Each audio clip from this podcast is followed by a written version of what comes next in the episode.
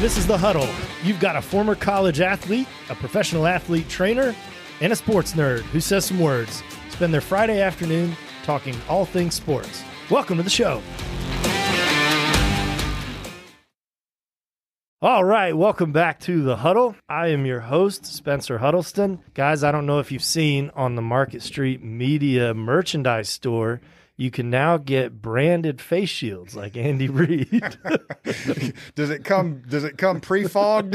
it's got windshield wipers. Do you think we can perform under those conditions? Uh, I, I, have faith in you both. I, I, give it to Andy Reid because it's like if you can call plays and and and perform, have his team perform like that with a fogged up face shield, then you know it's either that or Eric Bieniemy really does call the plays.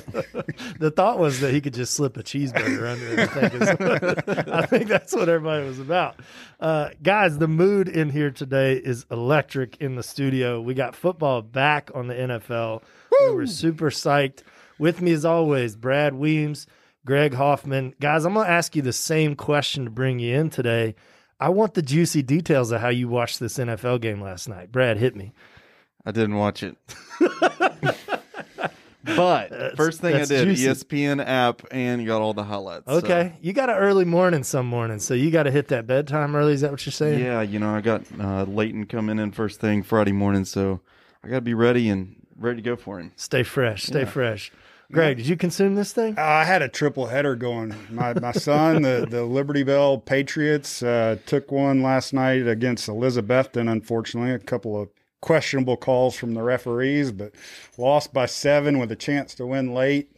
Had a 99, I guess it'd be a 103 yard interception that got called back. 103 yard uh, uh, pick six They got called back uh, because the uh, ref's inadvertent whistle. Oh, no. So had that going, came back just in time for the kick, uh, watched that, and then flipped over to the ACC network to check out the Miami Hurricanes versus UAB.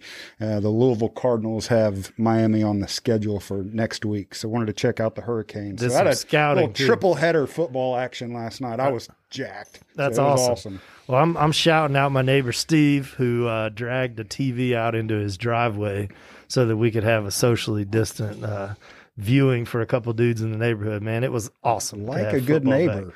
That's it. Steve was there. it was Drew, awesome. Did Drew stop by? No, no, no, we didn't. We didn't see show producer Drew last night. We'll try and catch him again, hopefully, uh, after his guest appearance last week. Um, guys, we got a real fun show today. We've got a, an awesome slate of NFL talk, NBA, college football. We've got our usual yeoman and, and peak performer slates. So let's jump right in here. The game last night, the two highest paid quarterbacks in the NFL, Patrick Mahomes and Deshaun Watson. What's the what's the total contract value assuming six hundred and thirty three million? Yes. Yeah, so I knew it was. I knew it was like eleven billion. Yeah, some some chump change out there for the two of them. I think at one point the the sweet serenade of Al Michaels and Chris Collinsworth, they talked about having uh, Aaron Rodgers in the poorhouse in quarterbacks because he was pulling in just $33 million a year as opposed to 40. These these contracts are nuts and they they're only going to get bigger. And I'm sure we're going to talk about that because one of the biggest things that I saw last night was the difference between these two teams as far as offensive weapons are concerned. Graig, you said earlier on the show that the DeAndre Hopkins move away from Houston was a huge impact. We saw that last night. What'd you see? Crazy. So, you know, you look at the stats, Hopkins by far and away, as far as one offensive player from a skill position standpoint, over 30% of their offense was was through DeAndre Hopkins last year. So take that off the board. And there was all the the the excuses and and and other receivers and David Johnson that they brought in that they were going to spread that wealth out and have all, a plethora of receivers and weapons, and it just did not materialize last night. Um, you know, they started off okay. David Johnson looked a little bit like David Johnson of old. Uh, a couple of couple of quick burst runs, uh, scored a touchdown, but uh, Mahomes in in that offense um, just on another level and just impressive to come out and do that again. Game one, you know, no preseason games Looking sharp. Um, looking sharp, razor sharp. What'd you see, Brad? Yeah, uh, I was watching Mahomes and his touchdown passes, and the small windows he was getting the balls into were incredible. And there's no like, I, I agreed, and I just don't see in today's NFL the the argument with Bill O'Brien and the decision that he made by letting one of the top receivers in the NFL go was he said it was a financial consideration because he had to pay the quarterback. And I get that, but it, to to try and allocate your assets in such a way where you are banking on David Johnson, who we talked about before the show, is I just don't think he's the answer. He doesn't have enough mm-hmm. offensive production to match what these gunslingers are doing in the NFL today. Not at all and interesting how they used him. I mean, David Johnson in his prime was a dual threat, you know, 2,000 all purpose yard guy, almost a 1,000 yards receiving in that, that one tremendous year that he had. Did not have a catch last night out of the backfield. So I think that was another head scratcher on you've got this dual threat running back and and you don't use him to his full potential. Yeah, he was a McCaffrey before McCaffrey was around, Yeah. and you know he's had his injuries over the past few years. Uh, it was definitely a risk uh, trading him because in DeAndre Hopkins, you had a wide receiver that created plays versus just a player that was getting plenty of targets Right. and getting those stats. Exactly right. Do you think that Deshaun Watson, Brad, has the right to be in the same category of high paid quarterback as Patrick Mahomes just based on what you saw last night? I think it's a little too early, but uh, you know they've decided that that's the guy they're going to roll with as their franchise player, and so you got to pay the man if that's the decision you're going to make. Yeah, I think talent, talent and ability wise, he's proven to be there. Um, you know, he, you got to have great players bring the talent level up around them. Uh, again, you know, let's not put a whole lot of stock in week one uh, just yet. But uh, you know, Bill they are who we thought they were. Right? Bill O'Brien and Deshaun Watson have been together for a few years, so no excuses on that. But let's let's just let this play out a couple more weeks and, and see. But um, you know, week one example was was was not a very strong uh, strong showing. And you just knew that. I, I mean, again, I'm an AFC South follower, but looking at the Houston Texans roster, like you can tell if your primary target is going to be Will Fuller down the field, like he's been injury prone, spotty at has, best. he, like, has he played five or six games? yeah, I, I just don't. At least consistently. Eh, you know, I, I don't know what. Brandin the, Cooks is on his what third or fourth team in the last couple of years. Yeah. So, you know, all that being said, here's the reality of the situation. You know, they go up, they go up, score first at seven nothing, and kind of hang in eh, until half, right before half, and it's you know 25 seconds to go. O'Brien decides not to go for it on fourth down, tries to kick the long field goal. Fairbairn pushes it right and leaves 25 seconds on the clock for Patrick Mahomes to come out, get his team in field goal position. They get the ball in the second half, go down and score, and that's that's all it took. So you just wonder if they learned from that playoff game against Mahomes last year. You know, they were up what 21, 28 to nothing. Mm-hmm. yeah, the 30, And- 31 unanswered points, exactly what happened last You, night. you cannot give that guy the ball. Yeah. It No. doesn't matter how much time. No, you're exactly right, and that used to be the thing they said about Tom Brady was that you couldn't leave couldn't leave Tom Brady time on the clock, and that Mahomes it seems like needs even less to get things done. Yeah, it's uh, and, and on the Chiefs side again, they looked razor sharp, but it was a pretty un, non-traditional Chiefs offense in the in the Mahomes era. Uh, he only averaged six point six yards uh, an attempt. Uh, Tyreek Hill didn't have anything down the field. He caught one touchdown on a little slant in the you know on the goal line. Uh, Clyde Edwards-Helaire was the was the you know the, the breakout that everybody everybody predicted from a you know a, a fantasy standpoint, and he he was everything. He, he everything that he was hyped up to be. So interesting to see. You know, was that just a matchup thing that they were exploiting, or is that is that kind of the new Chiefs offense uh, this year? Or was it Andy Reid calling plays through a, a foggy window? Could have been that too. How much, All diff- of the above. how much different do you think that game would look last night though if we had had four preseason games? Yeah, no, yeah, no Much question. cleaner, I'd Yeah, say. No A- a question. more offensive production, definitely. You saw a lot of drop balls, a lot of missed routes. Uh, you know, that's always the the cleanup part early in the season. But we've got a whole week one slate coming. The the football is now being injected directly into our collective veins, and it's going to be awesome. Uh, guys, for this week one matchup, who are you looking at, Graig? Who's your top matchup we got to watch this Sunday? Or, I think the top the top matchup is uh, is that Bucks Saints game. I mean that's that's the one that I have literally circled here on my sheet. Uh, the other the other couple uh, that I that that I see, uh, you got NFC North right out of the gate.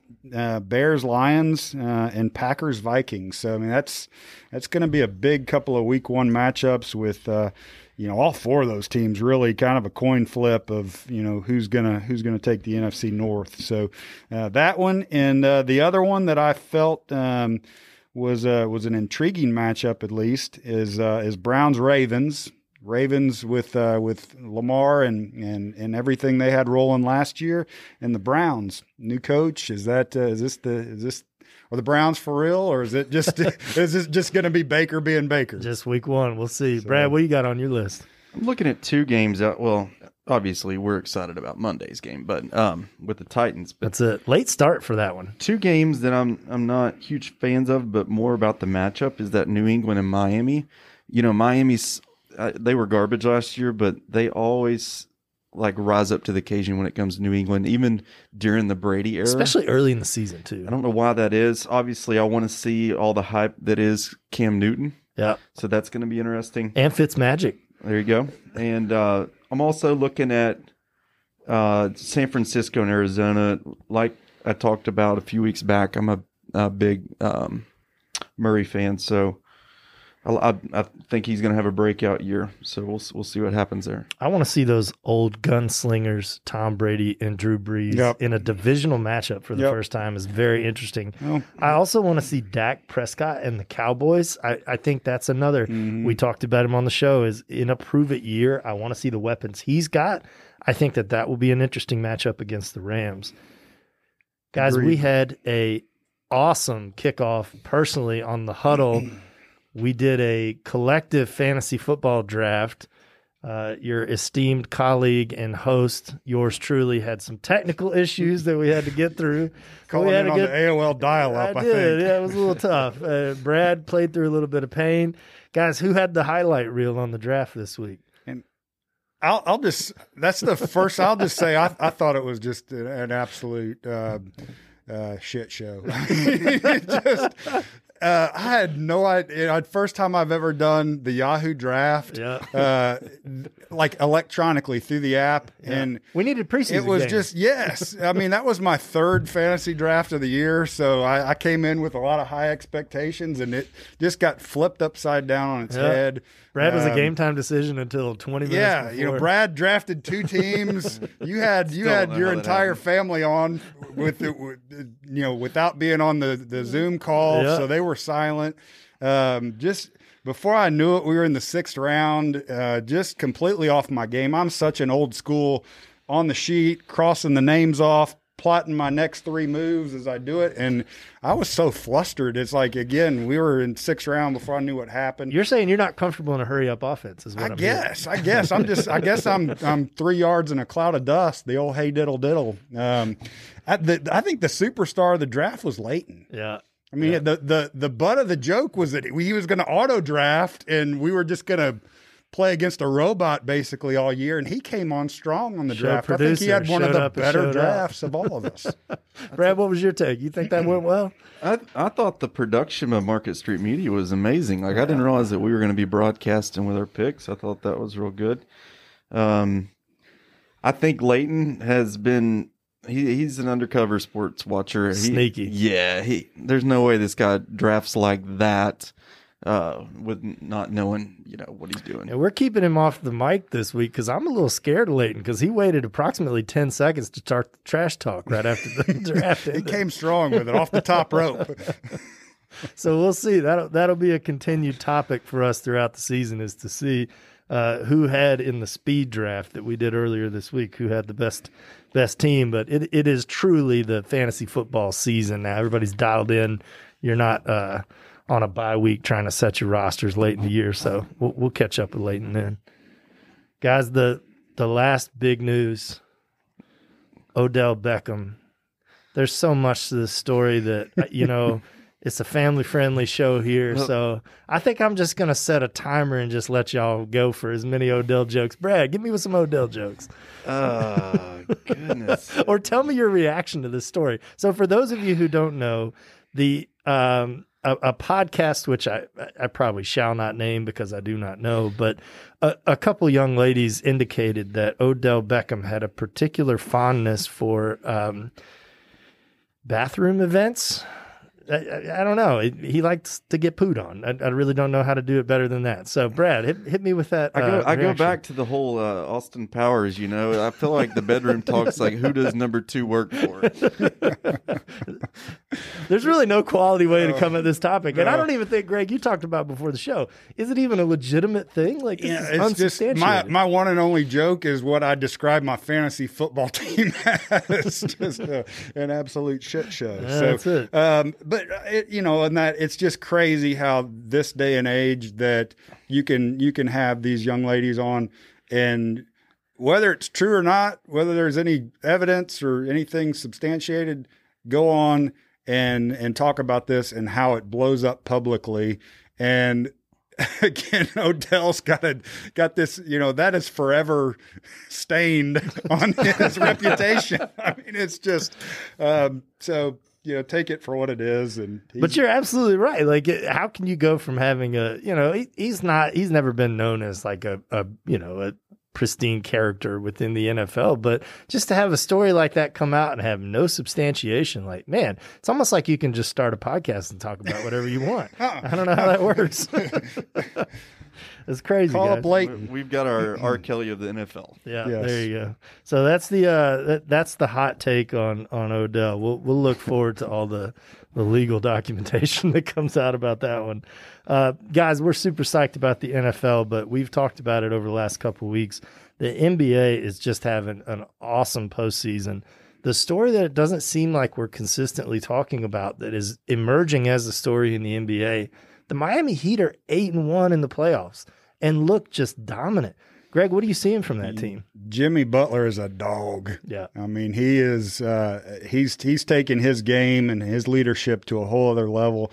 Um, this Heat team is a lot like the Raptors that we keep talking about. I mean, a deep team, you know, six players scoring in double figures, um, and have just just came out again and uh, led by Jimmy Butler and just uh, have have almost reverted back to old school 90s Pistons basketball. You Yep. know, it's just it's, they could it's- shoot too. yeah, I mean, it's- all, they're it's really- from outside the really really great to see uh, see them come alive.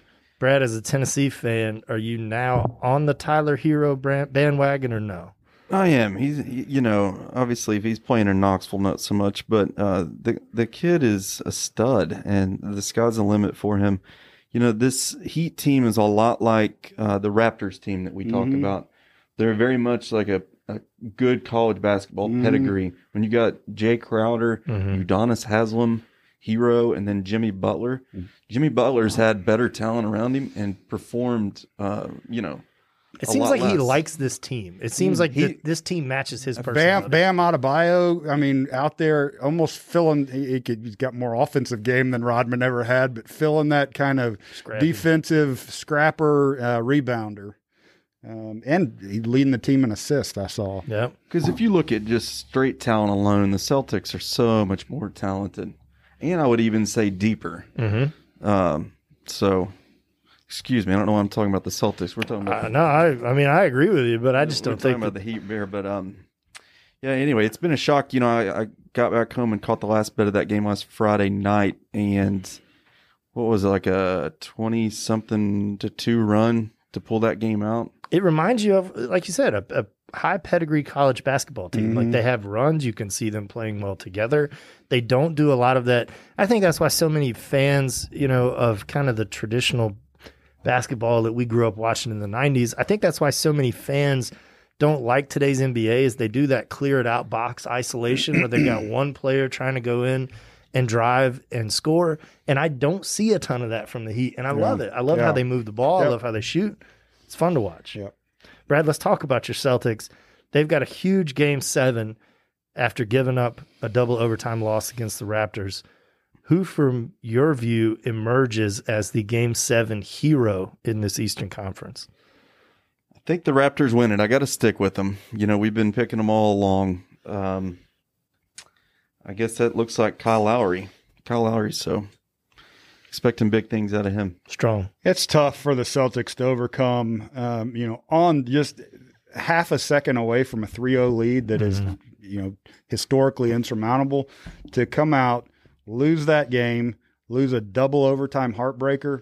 I mean, that's more drama in one series than, you know, teams have for decades. So you think they're emotionally shook at this point? yeah, I, I don't I don't know how you regather um, and, and overcome that. I, I I'm I'm going Raptors. The the mindset of a championship team is going to be much different than someone's that's not been there before, Yep. not battle tested. Yep. So that's why I'm sticking with the Raptors in this one. Still solid.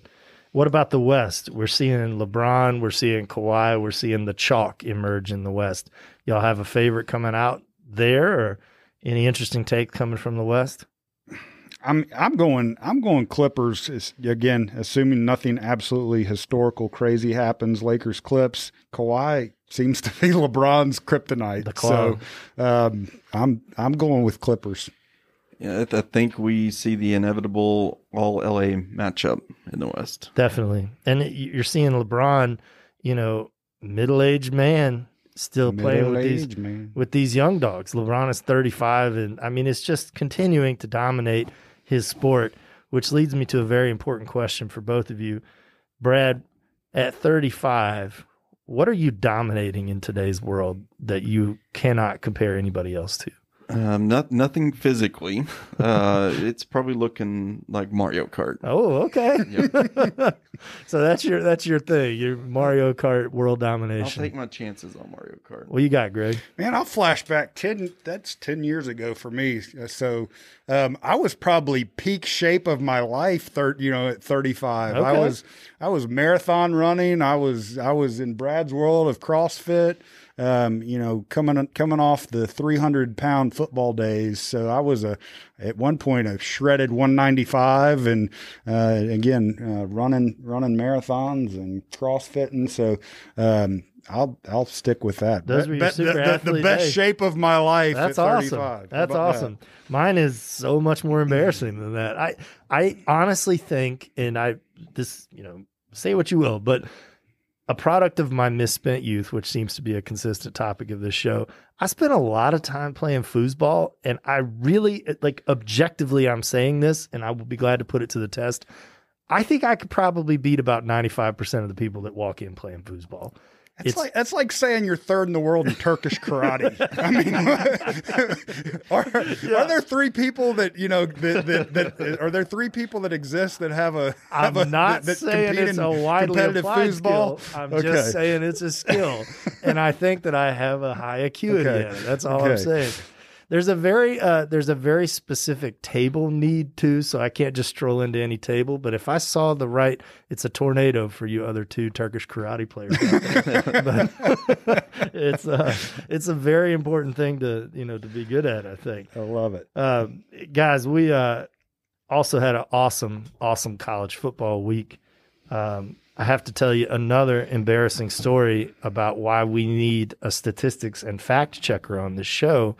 Uh, I showed up last week or a couple weeks ago and told both of you that the college football slate was not going to have any big teams playing until the end of September. And the reason that I did that was because my ESPN app that I was using to look at the schedule was filtered to the Sun Belt. Oh, So there would have been no teams from the SEC Yes. uh, or the ACC playing in in that period. So I was totally wrong, and we actually do have an awesome slate of games coming up this week. We've got Clemson, Notre Dame, Oklahoma all teeing off. Who are y'all seeing as the top college football teams to watch this week? Graig, who you got? Um, I mean, outside of my Louisville Cardinals against Western Kentucky, um, I will go with uh, I, just sour grapes. Maybe I, I want to see Oklahoma and Spencer Rattler from from the QB one show. Mhm. Just absolutely lay the smackdown on Bobby Petrino and the Missouri, Missouri State Bears. I just I hope I hope they hang half a hundred on them at half. And, There you go. uh, and go go on with the the huge victory. Um, with the slate we got this weekend, I'm looking at uh, the Appy State game. You know, they had a good season last year. And then um, it's always fun to watch Cutcliffe uh, coach and see what he can do at Duke. They have some surprising seasons. Is that Notre Dame? Couple, Yep. yep, couple Notre of. Dame. I mean, I've got uh, there's four ACC games Yep. right out of the gate. Uh, Syracuse, UNC, UNC, 18th team in the country. Of course, you, what you just mentioned, Duke and ND, uh, uh, Notre Dame, the 10th team uh, in the country preseason. Georgia Tech, FSU. Interesting to see with all the turmoil at FSU. You know, third coach in just a few short years. Norvell, if he can bring some of that Memphis magic, um, quarterback guru uh, to Florida State and get their uh, quarterback room squared away. Uh, that's only a 12 and a half uh, point spread against uh, the Georgia Tech Yellow Jackets and then uh, Clemson and Wake. Um, What about that Clemson team? Do you think that Trevor Lawrence is going to emerge immediately as the number one draft pick? I think something pretty drastic would have to happen. Otherwise, yeah, I'd- We'd have to have an injury or You know, the other, the only other person in that, at least in the quarterback uh, conversation, is Justin Fields. With him not playing, um, I mean, he could he could use this time to prepare and be the the Jim Jim Short hero when it comes time for pro days and show out. But um, I think Lawrence, every I mean, he's already got you know three years of film and you know Didn't Six, regress at all. You didn't think he regressed at all last season? regression's hard to say. Um, As good as he was to yeah, start. I mean, it's still it was still I mean fantastic. Um, still took him to you know to national championship games. So just um, when you're you're that highly rated and that highly thought of, especially from you know his first start, um, his f- true freshman year, um, it's just that that expectation level is just at a whole other level than anybody that I can remember for the last twenty years. So um, I don't. I think it. He would have to have injury, um, or just go down to forty eight percent completion percentage, which I just it's you know not going to happen. yep. It's all about the talent around you, you know. So Well, let's talk about that Justin Fields comment because I don't think that the door is closed yet on the Big Ten or Ohio State actually playing a season. So Ryan Day came out with a social media post earlier this week that indicated that they are still looking for an, a possible October kickoff, that they have not shut the possibility down of a fall season. And they're basically imploring the Big Ten to evaluate why they're they're not they're essentially the only team in the state of Ohio from high school, college, pro that's not playing football right now. Yeah. How do you explain that to the to the kids, to the parents? Yeah, absolutely. In a in a in a one of the football obsessed states in the country, and you know everything you just described. Everybody else in the state of Ohio is is playing without, with the exception of the Buckeyes, and it's just it's it's mind blowing. I keep waiting for that revote that we keep hearing about.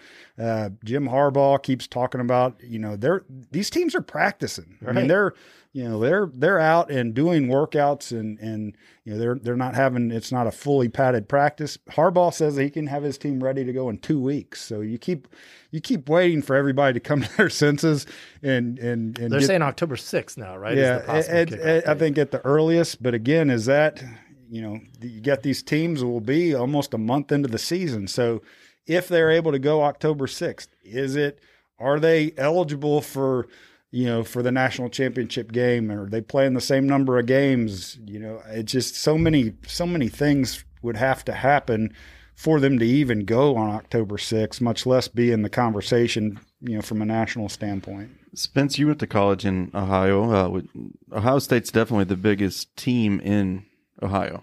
Yeah, without a doubt. And I think that's what shocks me about, you know, we talked about the testing protocols and the associated costs and how they could be prohibitive to some of these mid-major teams. But with Ohio State, you're you're talking about an organization that is up there with Alabama and Clemson with the infrastructure that they have, with the support of an academic institution. I just it boggles my mind. And it, again, it reinforces some of the discussion we've had about a singular voice in college football because I think that infrastructure wise, you're talking about these eh, huge land grant universities that have untold amounts of support and infrastructure that just seem to be in the lurch and not able to get this thing done. So I, I mean, I hope you, you really want to see that full scope of college football. You it's know? almost it's just you know all I can say is that it's just these these presidents and chancellors all got together, jumped the gun. You know they wanted to be the first one to you know to um, postpone the football season and look like they were the smartest people in the room. And I just think it's just almost prideful right now that they don't want to reverse course um, and say they were wrong. I agree with you. Well, let's hope let's hope they turn it around. Uh, guys, I'm going to have to turn y'all around on a whole different topic here. We're going to have some fun to wrap up our college football segment. Uh, as you all know, BYU, Brigham Young University, is a very unique school in the college football landscape, made up of almost entirely players of the Mormon faith. They are a really an interesting team. They've always been very good. They've had an air raid attack. Uh, and this Jim year- McMahon, the Detmers, yeah, Yep. I mean, great, great history at BYU. Uh, the 2020 BYU roster came out, and there's some boys on that team with some really interesting names. And so I'm going to play a game with each of you. I'm going to ask you to guess if the name of this person is on the BYU roster or if he's on baby.com's 20 most popular boy names for this year. Okay, y'all ready? Lay, lay it on us. All right, we're going to start here with the first one Britain. Britain. Take it, Brad. I'm gonna go 2020 baby name. I'm I, I'm going 2020. That's BYU roster. Hmm. Ah, hmm. Hmm. All right, hit the second one. So so that by by saying that Britain is not on any top name, not a baby name of Britain is on the BYU roster. Okay, so again, that exclu- he is he is that, Yeah, you got it. Nobody's naming their kid Britain here in 2020. Is that I what mean, you're saying? not, okay. not to my knowledge. Somebody. okay. Yeah. All right, gotcha. All right, second one Gunner. I, I'm going BYU. yeah, I I mean, I, re- Gunnar Keel. Remember that quarterback never really Yeah. quite quite amounted to much, but uh, um, I'm going. Yeah, I'm going gunslinging quarterback at BYU. You both got it right. BYU bang bang.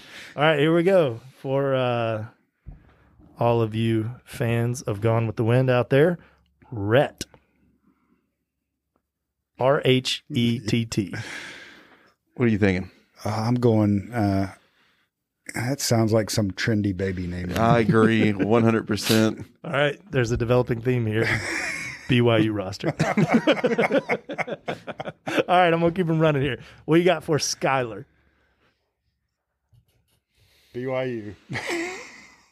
I'm gonna say 2020.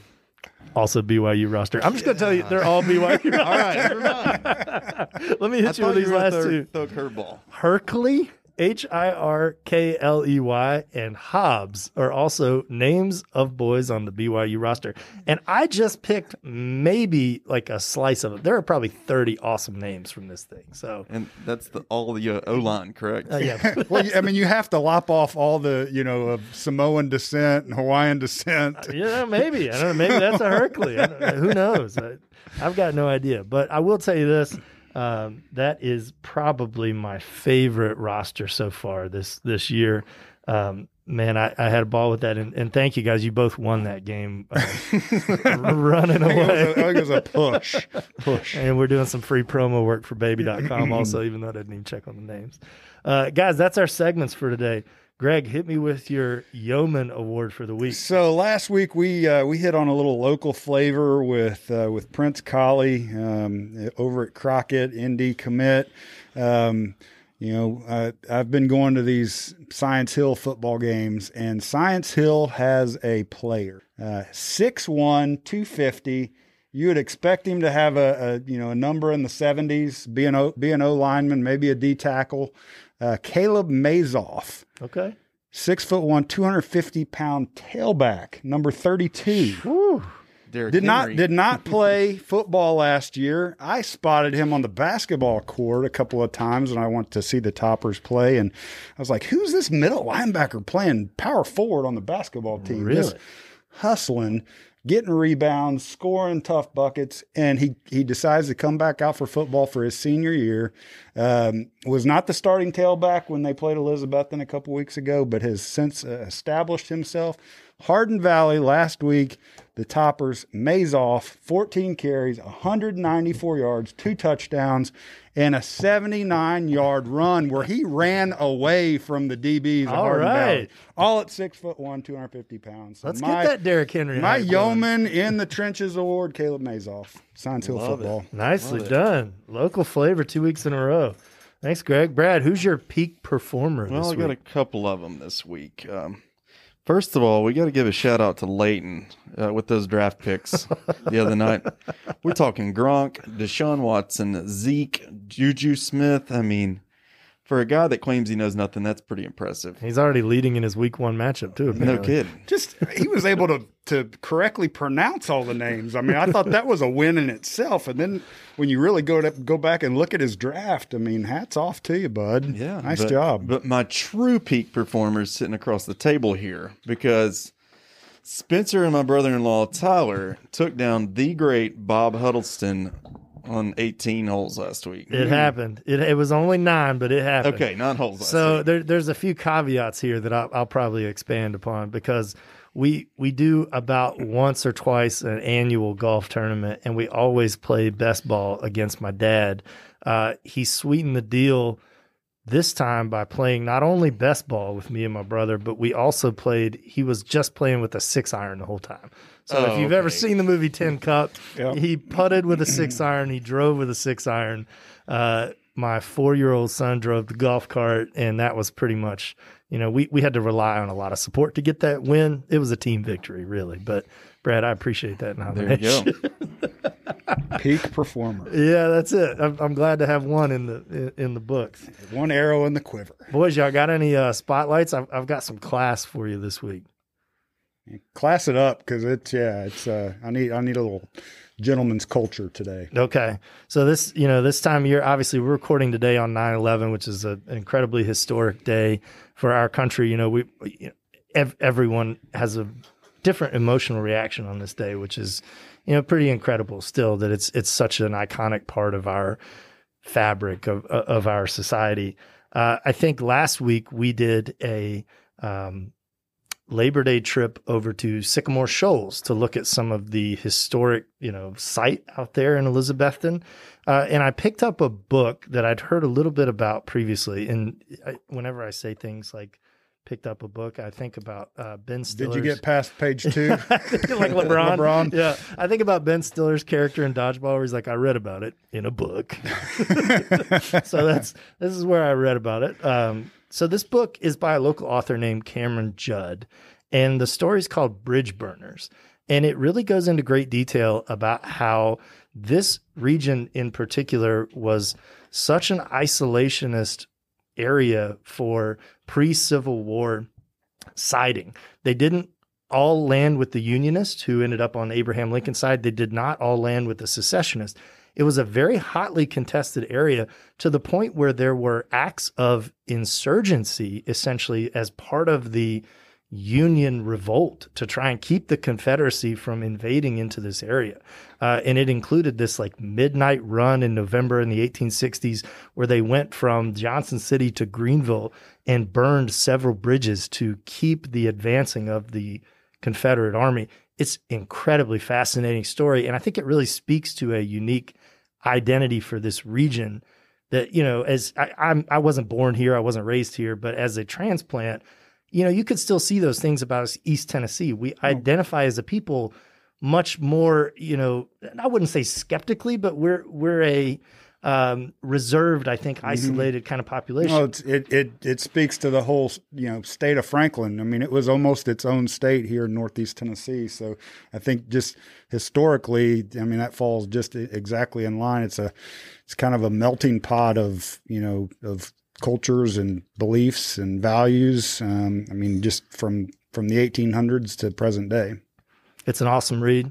I'll probably have to do a couple pages like LeBron and check those cliff notes at halftime of the games this weekend. But Get Wyatt to take your picture. that's it. We'll get through it. Well, thank you all for joining us this week on the huddle, boys. Thanks for for jumping in on a big football weekend, and we'll see you soon. Thanks again. Let's go blue.